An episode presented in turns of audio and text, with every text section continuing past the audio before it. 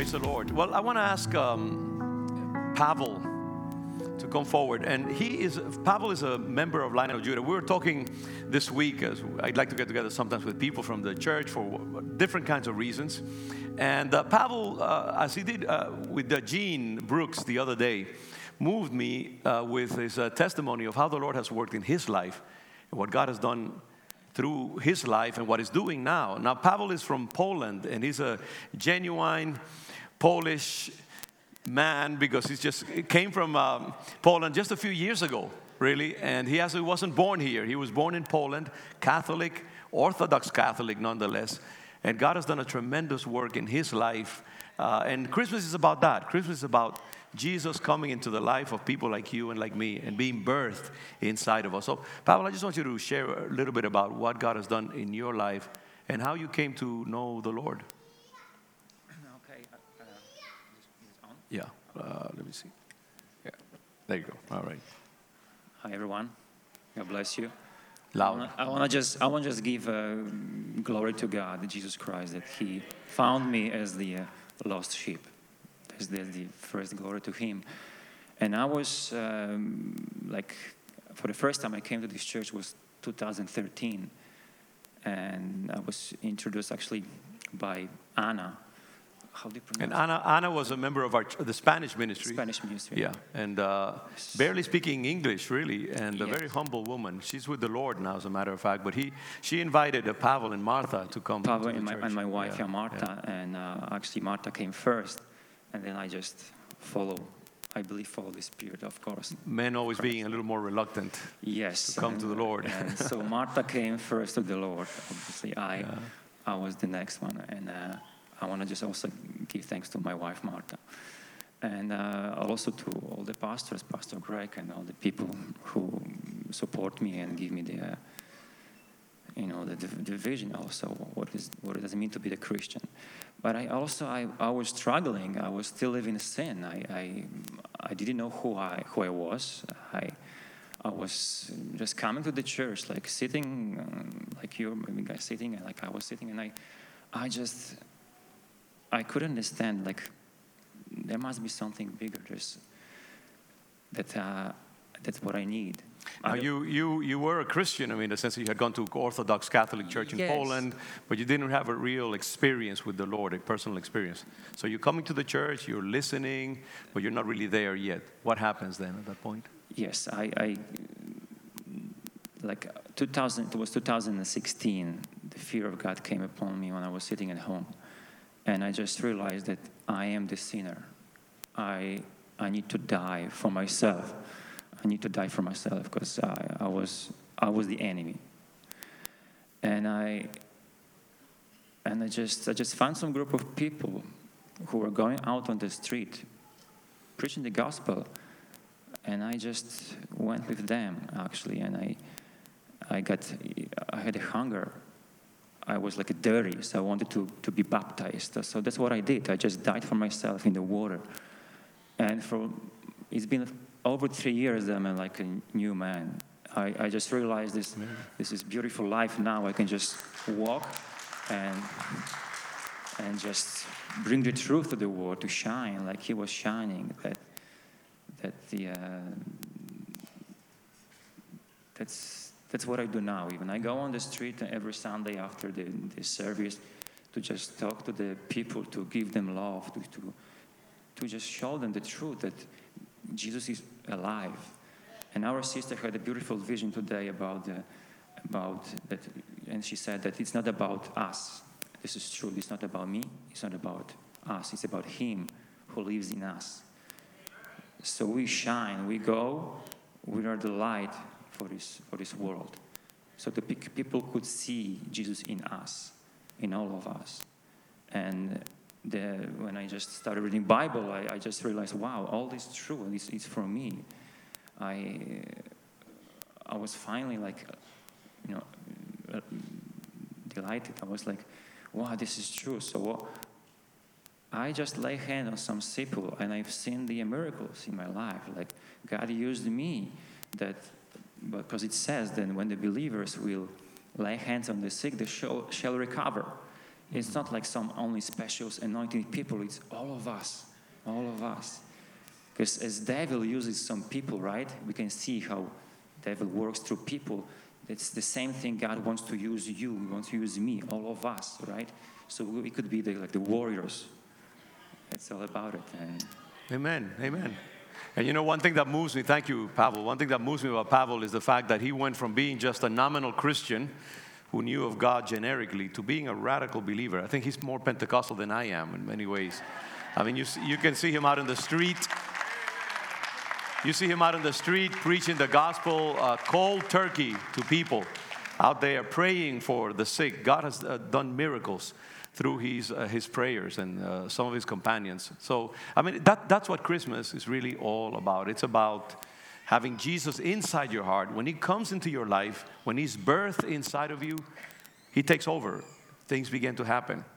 You shouldn't be afraid just because you're not there yet, as he was saying. You know, come where you are, come as you are. And then let the Lord guide you step by step. He will show you the way. He will bring you into that full passionate uh, relationship with Him that Pavel so uh, exemplifies. So um, I, I, encourage you as you hear this uh, message uh, that I'm, i want to share with you this morning. Um, remember, people like Pavel, you can be a Pavel in the sense of being possessed and passionate uh, about the Spirit of Christ. I want to briefly read to you a couple of uh, passages. One is from the Gospel of Luke. And I want to speak about the cost of the incarnation. Christmas is about Jesus becoming flesh, coming into the world, being born as a baby, living as a man, dying as a man, being resurrected as a man in a way, of course, also divine, and following that um, journey in substitution for us and as sort of the archetype for what we also are called to be and to experience. So remember, Christmas is about God coming into the world, becoming flesh, incarnating and uh, becoming like a man in order to, and being a man in order to save us and to bring us into eternal relationship with God. So in Luke chapter, uh, Luke chapter 2, excuse me, Luke chapter 2, um, let, me, let me just begin in uh, verse 7. 2 7 it says, And she gave birth, of course, uh, meaning Mary, to her firstborn son, and laid him in a manger because there was no place for them in the inn. Jesus' life begins very inauspiciously in a manger. No room for him in a decent place. He is born in an angel. Uh, excuse me, in a manger. And then um, uh, we see uh, the Lord appearing to the shepherds through the angel and announcing to uh, the shepherds, you know, that this child is being born. And it says, For unto you is born this day, verse 11, for unto you is born this day in the city of David a Savior who is Christ the Lord. And he says to the shepherds, And this will be a sign for you. You will find a baby wrapped in swaddling clothes and lying in a manger. And suddenly there was with the angel a multitude of the heavenly hosts praising God and saying, Glory to God in the highest, and on earth peace among those with whom he is pleased. So they, um, you know, they go to the place where Jesus has been born, verse 16, and they went with haste and found Mary and Joseph and the baby lying in a manger. And when they saw it, they made known the saying that had been told them concerning this child. And all who heard it wondered at what the shepherds told them. But Mary treasured up all these things, pondering them in her heart. And the shepherds returned, glorifying and praising God for all they had heard and seen as it had been told them. So I want you to focus on this baby being born in a manger, this child, Son of God, God Himself, born in human flesh.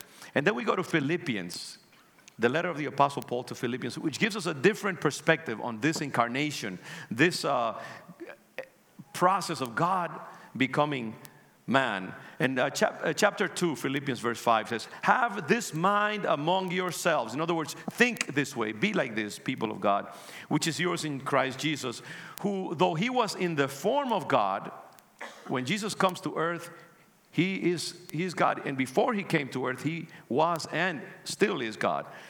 Being in the form of God, did not count equality with God a thing to be grasped. In other words, he didn't consider the fact that he was God something that he should hold on to, that he should, he should cling to. He was willing to relinquish that glory of being God. He did not grasp it, didn't, didn't hold to it, but emptied himself. So the incarnation, the coming of Christ, God becoming man, required an emptying. Emptying of what? Emptying of glory, emptying of infinite dignity, emptying of um, infinite power in a way, condensed into the form of a man. So Jesus, uh, he sacked himself, he robbed himself by becoming man, by incarnating in us in human flesh. He emptied himself by taking the form of a servant, being born in the likeness of men. And being found in human form, he humbled himself by becoming obedient to the point of death, even death on a cross. So I want you to uh, just focus on that idea God becoming flesh, God incarnating, God divesting himself of infinite glory in order to become like a man for us. And uh, the, the huge uh, discomfort that that meant for this God to come down and become a human being. And I'm, I'm going to play for you just quickly because I want us to dwell on that. What was the cost of the incarnation? What was the cost of Christ coming into the world? And I want to play a brief video, and I want to set it up for you quickly. How many of you have seen the movie The Matrix? Uh, you, you should see it. If you like science fiction, it's, it's an interesting movie, very complex and hold on a second, uh, um, Marlene here. So what, we, what you're going to see here, and uh, you know, it, it, may be a little sinister for this kind of gathering. We're celebrating Christmas, but in any case, you know, this is a scene from the movie. It's a very complex movie. It's a series, and uh, the, one of the main characters, Morpheus, is being interrogated by um, this uh, machine in the, for, in the form of a man. Um, eh, the movie is too complex for me to explain it to you, but what you need to see is this. I want you to notice the huge discomfort of this, this uh, really a machine in the shape of a man complaining about his, his state, the limitations. As a machine, which he exists uh, in his normal form, he is absolutely powerful, dwells in another dimension. He's been forced to dwell in this program, this computer program, which is supposedly where we live all It's pretty complicated. But, um, you know, he's interrogating this guy who represents a threat to him. And he's speaking about how much he hates being in this form, in this shape. And I just want you to take a look at that for a moment and to think about, you know, this, this area of the incarnation and what, what Jesus uh, must have gone through. Let, let's, let's watch this for a second. Can you hear me, Morpheus? I'm going to be honest with you.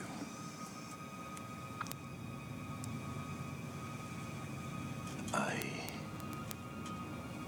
hate this place. This zoo, this prison, this reality, whatever you want to call it. I can't stand it any longer. It's the smell. If there is such a thing, I feel saturated by it. I can taste your stink.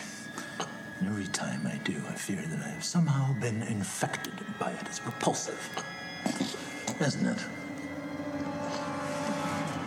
I must get out of here. I must get free. And in this mind is the key, my key.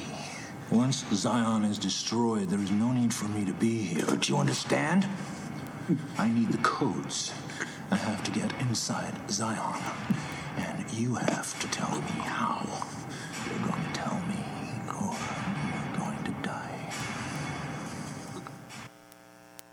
All right, I apologize to you for the, you know, the seriousness of the message, and, and it does conflict in a sense with the joy of Christmas. But here's the point, and, and that's why I made that association uh, as I thought of this message about the incarnation, the cost. You know, this, this uh, machine, man, hates having been, his name is uh, Agent Smith. He, ha, he has been delegated to live in this realm just to protect this system that, that uh, the machines have erected. He has to live in the form of a man. He has to experience the limitations of a man. He has to smell humanity. He has to himself, uh, you know, just uh, participate in the limitations which he doesn't have in his original form. He looks like a man. He's not a man, he's a machine. Super, super powerful. But he hates human reality. He hates that he has to cohabit with these human beings, these, these, these uh, uh, beings that are so paltry, so insignificant, um, you know, so animal like.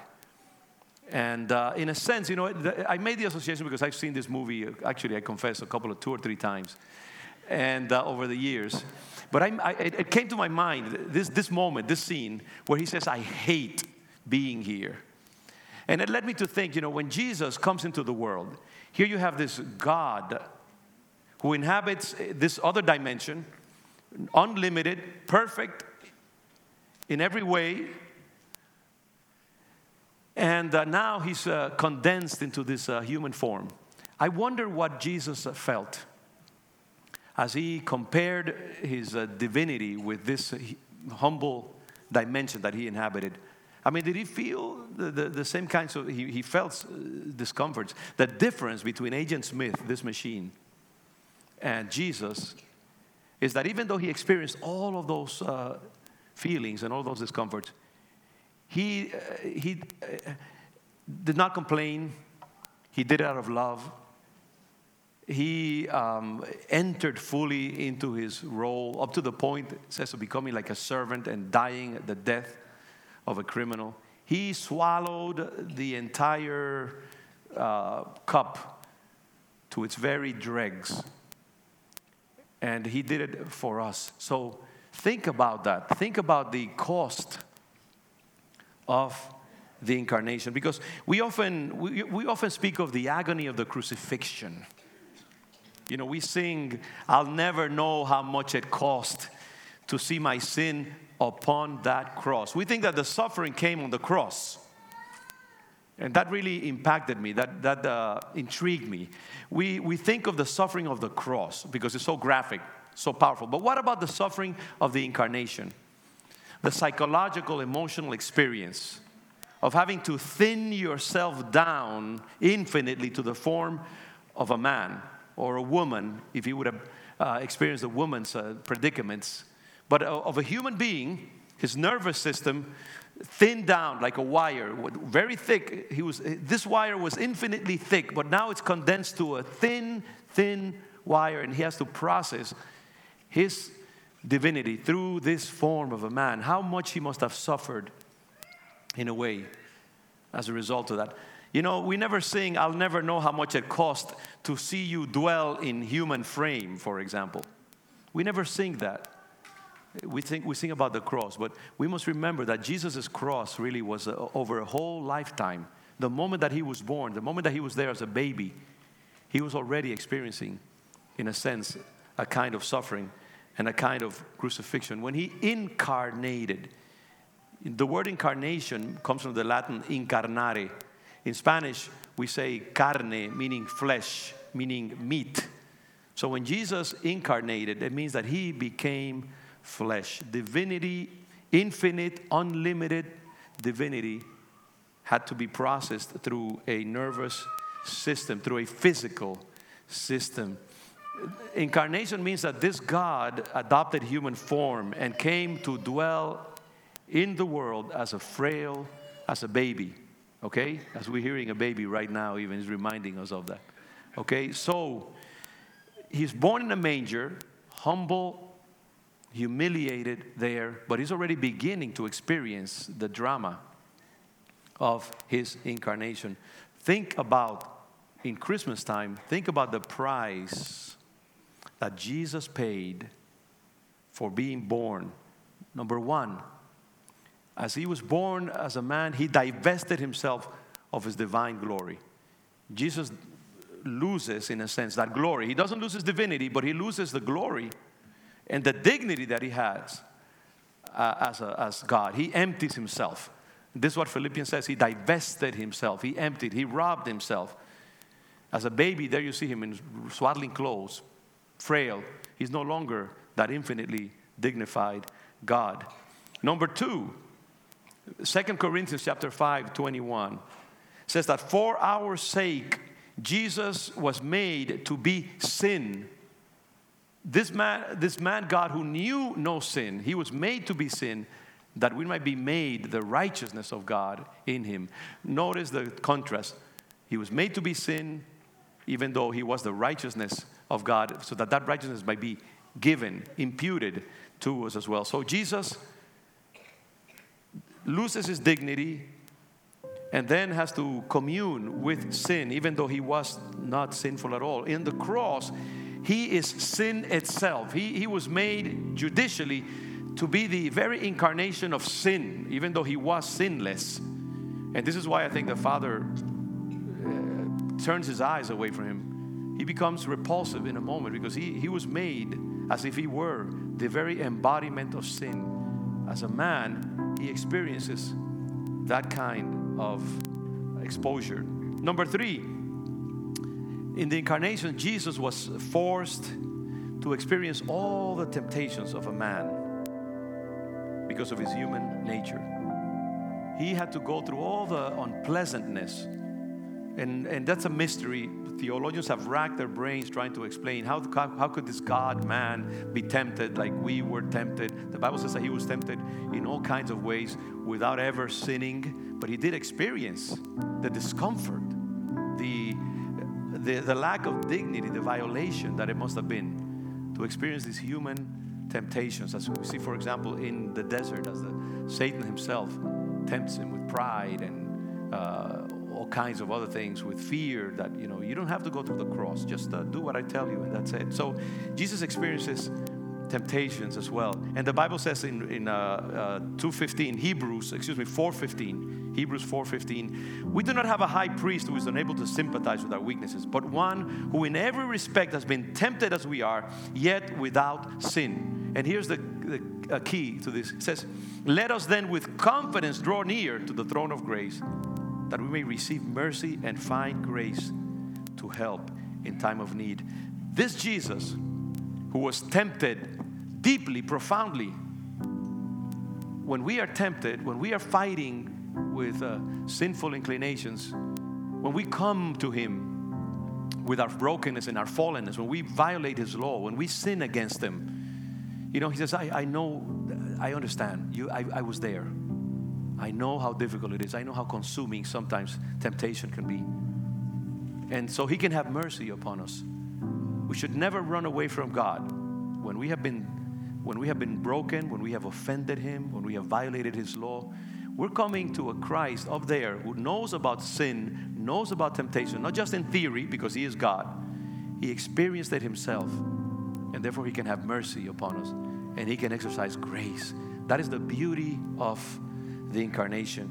The other thing that Jesus had to go through uh, as He became that baby, as He became that human being, He experienced all the human sensations that we experience grief, when He saw Lazarus, for example, dead, He cried, fatigue, when He was there saw the Samaritan woman. He lay by the road for a moment to rest. Thirst, he was thirsty. He asked the Samaritan woman, Give me something to drink. He experienced these feelings. He experienced uh, fear as he contemplated the possibility of the cross. His Father, pass this cup from me. I don't want to go through it because he knew. He knew about the, the torture, he knew about the psychological pain that he was going to go through. He experienced great fear. Sweats, a sweat of blood emanated from his body. So, you know, all of these, all of these emotions that we experience, he, he went through them as, as that man, as that incarnate God. Uh, and and he, he lost, he gave up all of his divine comfort. I'm moved by what the Bible says. He knows our frame. In Psalm 103, he says that God, as a father has compassion for his children, so does God have compassion for us because he knows our frame. He knows that we are but dust. Well, Jesus was there, all of these terrible emotions going through, all of these human feelings. And therefore, he knows how we feel. He knows, he has compassion for us. That is the beauty of Jesus coming to the earth. When we celebrate this incarnation, it's all of those things. He experienced rejection, betrayal, torture, persecution, all of those experiences also as he became a man for us. Christmas time, yes, it's a time of joy. For us, it's a time of joy and celebration. But that joy that we experience was at the cost of maximum sacrifice. Not only on the cross, this is what I want to tell you that not only the cross was the source of uh, Jesus' agony, he drank that cup every day of his life as he experienced this reality that he did not really want to inhabit in. He, he did it out of obedience to the Father. Why did Jesus do all of that? Two things. I finish with this. Number one, he did it for love. He, this whole drama of uh, Jesus coming to the world, this baby in that manger, it was out of sheer love. It's the love that this agent, this uh, machine, cannot experience. He hates humanity. He hates his task. He hates his assignment. Jesus uh, was consumed by love. He, he, in a sense, you know, he, he knew that this was necessary. He didn't complain. He did not resist. He drank the entire cup every day of his life. He did it for love. And this is what John 3:16 says, "For God so loved the world that he gave his only son." So, as he completed his assignment on earth in this reality, that is by way an illusion, as the Matrix sort of suggests. Because the real, you know what the real reality is? It's outside of this world, it's outside of time and space, it's eternity. And so Jesus uh, understood that, and yet here he is in this illusion of, of the world that we inhabit, and he's doing it out of love for us. He's saying every moment of his life, I love these creatures, I love these beings that you have created, Father, that we have created, and I will drink the cup of my incarnation for them. So he does it out of love. And the last thing, there's a second reason that is really important for us to listen to. He did it because he didn't want us to be lost. He did it because he didn't want us to experience eternal death. I'll say it even more clearly. He did it because he didn't want us to spend eternity in hell. He did not want us to not live in the reality that God has for us, created for us heaven, eternal life, eternal communion with Him. That is the reality that He came to deliver us into. He wanted to deliver us from this reality of pain, of sin, of limitations, of illusion, of vanity. And he wants to, he has to move us now into that other reality. How do we get into that other reality? How do we break away from this human reality? How do we break away from the reality of being separate from God? How do we move into this active place where we cannot get in just out of inertia, just because we're human? No, we have to get there through a process. There's a transition that needs to be made. And that process, he made it possible through his life and through his death on the cross. See, so he, he went through all of this daily pain and agony because he knew that if he didn't go through that, then there was no hope for us. We would be trapped for eternity.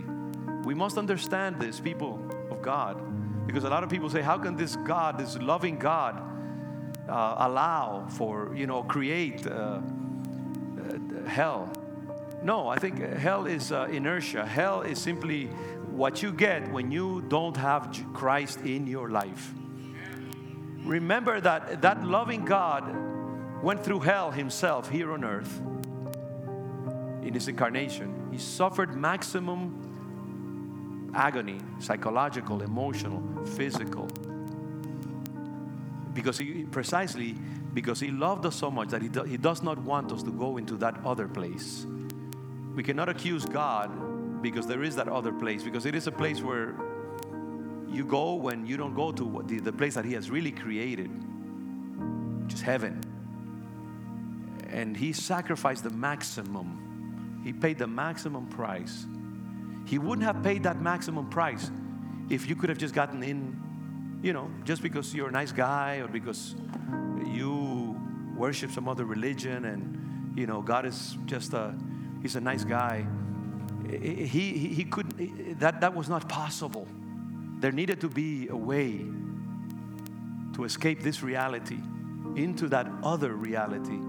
And Jesus was the only solution. He's the active agent that makes it possible. So that you don't go to that other place because you simply don't have your papers ready. Right? So this this uh, Christmas season, I want you to think about this Christ who paid the maximum price so that you would have entry into that eternal reality. And he did it out of love. Even in the midst of his suffering, he did it joyfully in the spirit because he was seeing all that would come out of that. Billions of souls saved in his name. And so this morning, I want you to ask yourself Am I entering into that plan that God created? Have I entered into that plan that God created? Would you lower your head with me a second or close your eyes or however you can enter into full communion with this message this morning? I want you to ask yourself Have I taken seriously the sacrifice of Christ? Have I really thought hard about what He did, the price that He paid? And have I validated His sacrifice? Have I asked Jesus to come into my life? Have I entered into a relationship with Him? And the Bible says that the way that you do that is by confessing Him, by receiving Him, by publicly giving expression of your affiliation with Him, by accepting for yourself that what He did on the cross, what He did throughout His life, was done for you and that it, it, was effective, that it accomplishes what He says that it will. And this morning, even, I open this moment that if there's anyone here who wants to enter into that beautiful plan that Jesus established, I'd love to pray for you this morning. So if you want to raise your hand wherever you are, I'd like to pray for you. If you want to come forward, that's fine too. Would you like to receive Jesus, if you have not done it yet, as your Lord and Savior and ask Him to come into your heart and to dwell within you? Is there anyone who would like to invite Christ, the incarnated God, to come into their life this morning? We'll open it for a moment here. And you can come forward or raise your hand if you want. Or even at the end of the, of the service, if you want, come forward to one of us and we would love to pray for you. So, Father, we thank you. We thank you because you have given the maximum price, you have paid the cost. Incarnate God, Jesus, Savior of the world, Savior of my life, Savior of my soul. I pray that this morning you would touch, if there's anyone here who has not made that covenant with you, that this morning they would be touched by it, that they would be led give their lives to this incarnate Christ. And we thank you for the message of Christmas, ever new, ever relevant.